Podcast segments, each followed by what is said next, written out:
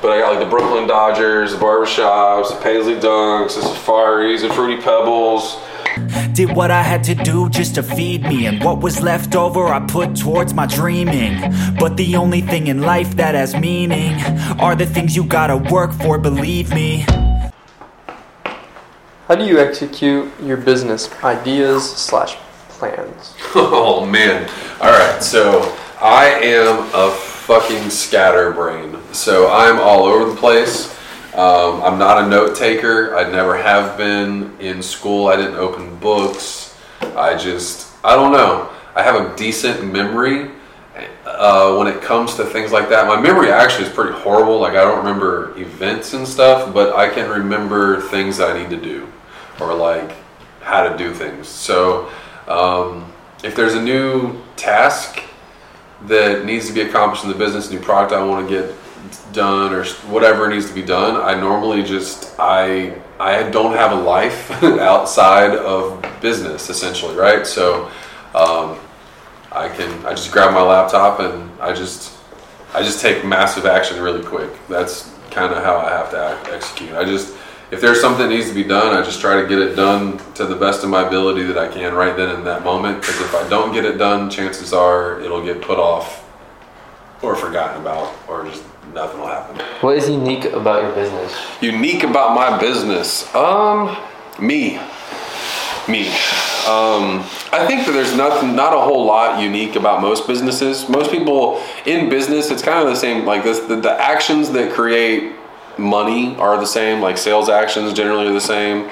Um, the products can vary from you know business to business, um, but ultimately, like the product that we sell is not much different than the product that our competitor sells. Some of our competitors sell like the exact same product, except the only the only thing different is that we run the ads instead of them running the ads, right? So it's our it's our skill sets, it's our knowledge, it's our experience that really set our business apart. Like that's the people make it unique. The product's the same, how it's ran is the same.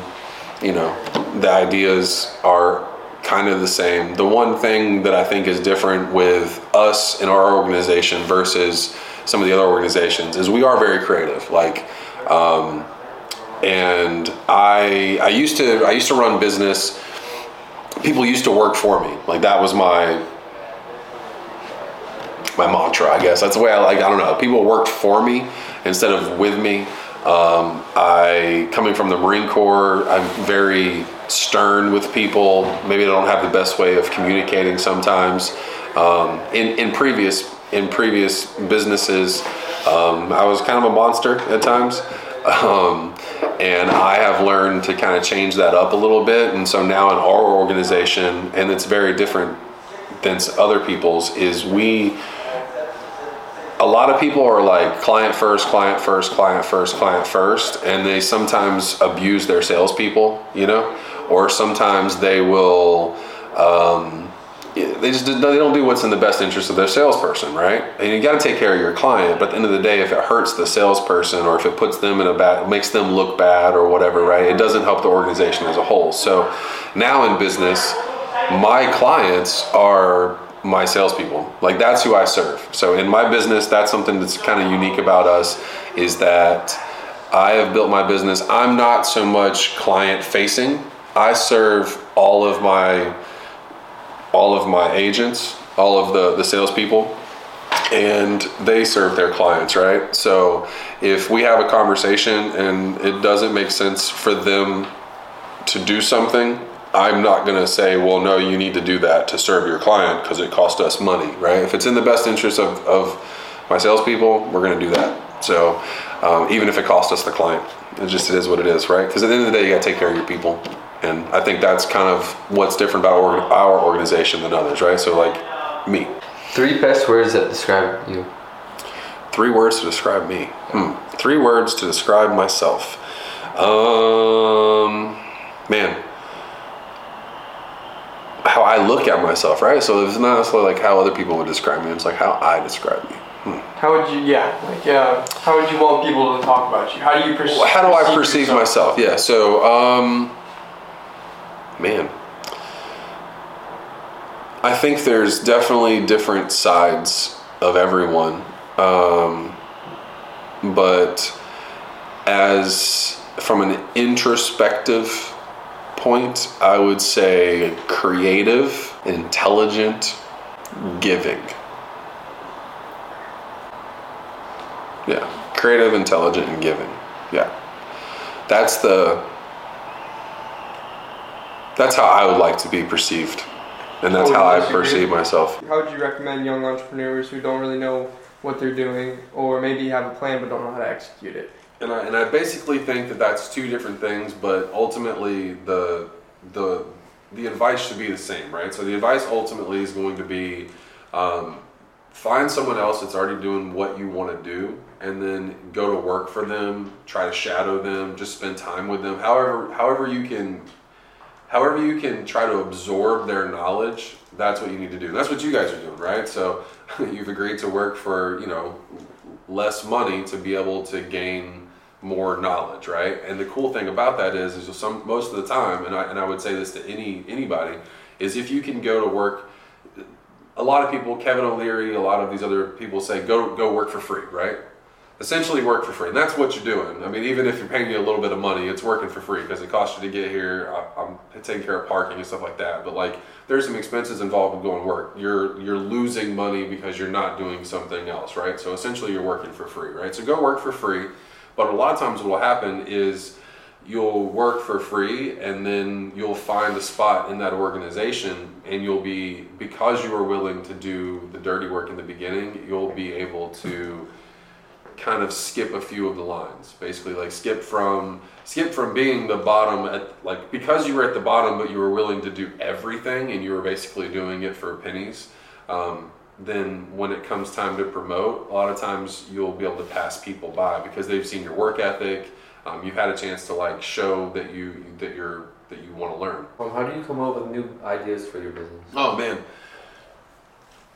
Uh,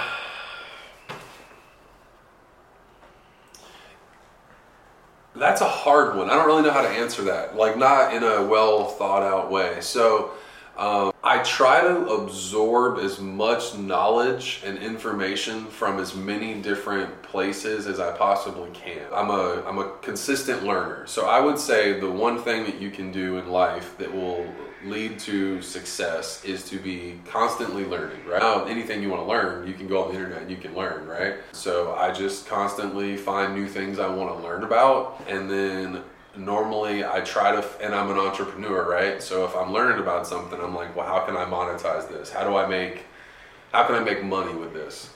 What are some important things to always remember when trying to sell someone?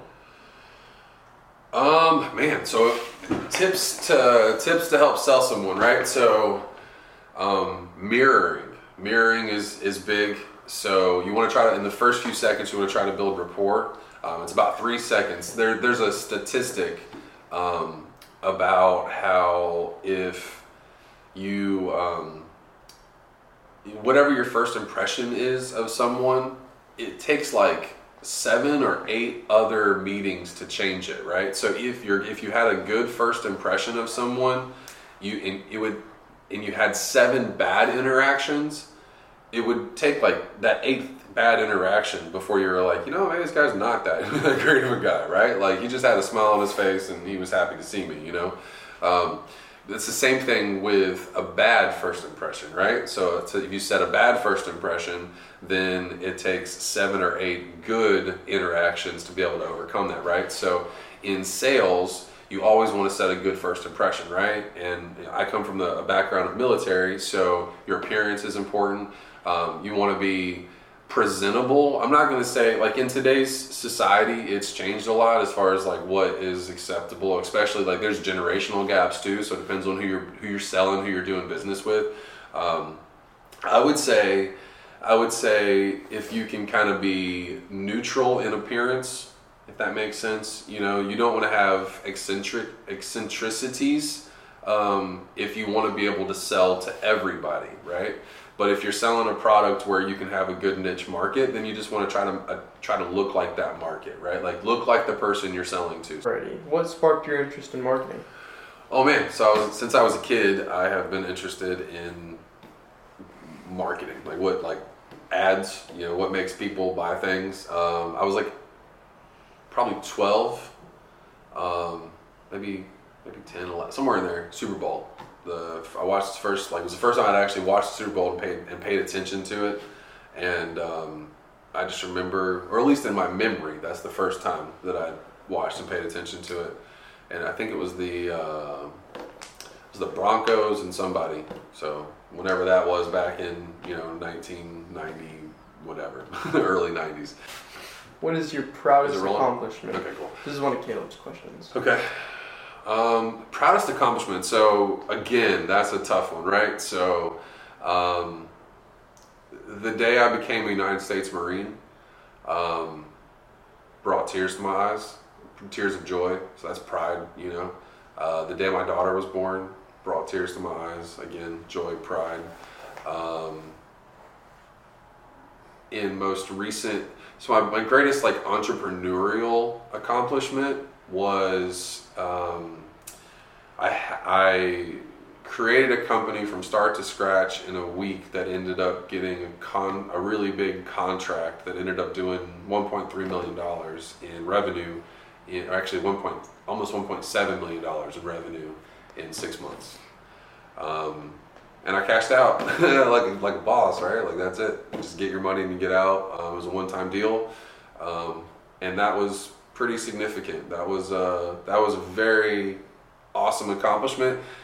But that accomplishment, that entrepreneurial accomplishment, did didn't do anything for me the way that the birth of my daughter or becoming a marine, my birth, essentially. That's what you know they call it the birth of a Marine is when they get their Eagle Globe and Anchor. So, um, and the cool thing is I graduated Marine Corps boot camp on my 19th birthday. So it was literally my birthday slash birthday. it was cool. This is a little bit off topic and uh, off business. Uh, what sparked your interest in shoes? How did you get into shoes? Is that recording?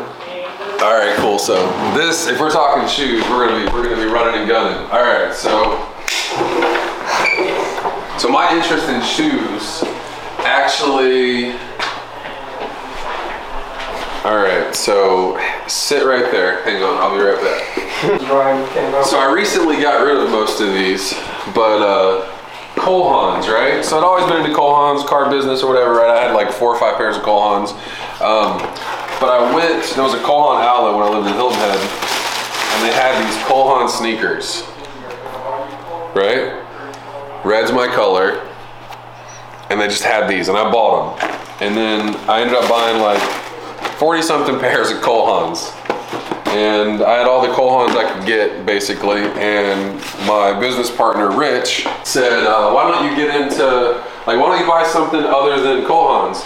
And I'm like, "Well." I don't really like Nike, and he's like, "Well, there's other shoes other than Nike." And so I got in a raffle, and it was the first time I'd ever heard about these raffles. And I got these shoes. I actually like hit for them, and they're like a Tokyo exclusive. Um, obviously, an Adidas I guess technically it looks like a forum. I don't know, maybe not a forum. I don't know what they are, but uh, they're like really dope. Like I don't know if you see in there, and they're completely different shoes, and they're funky, and they're cool color. And I was like, you know what, that's kind of dope. And I had like I had to wait for a while for them to show up, and then uh, and then I got the SNKRS app, and then I hit for I hit for these.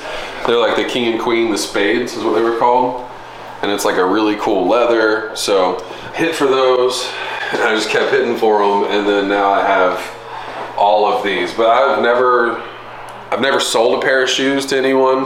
I've given away a ton of pair of shoes. So that's what I said. You're nine and a half. You're 100 percent gonna get a pair of shoes.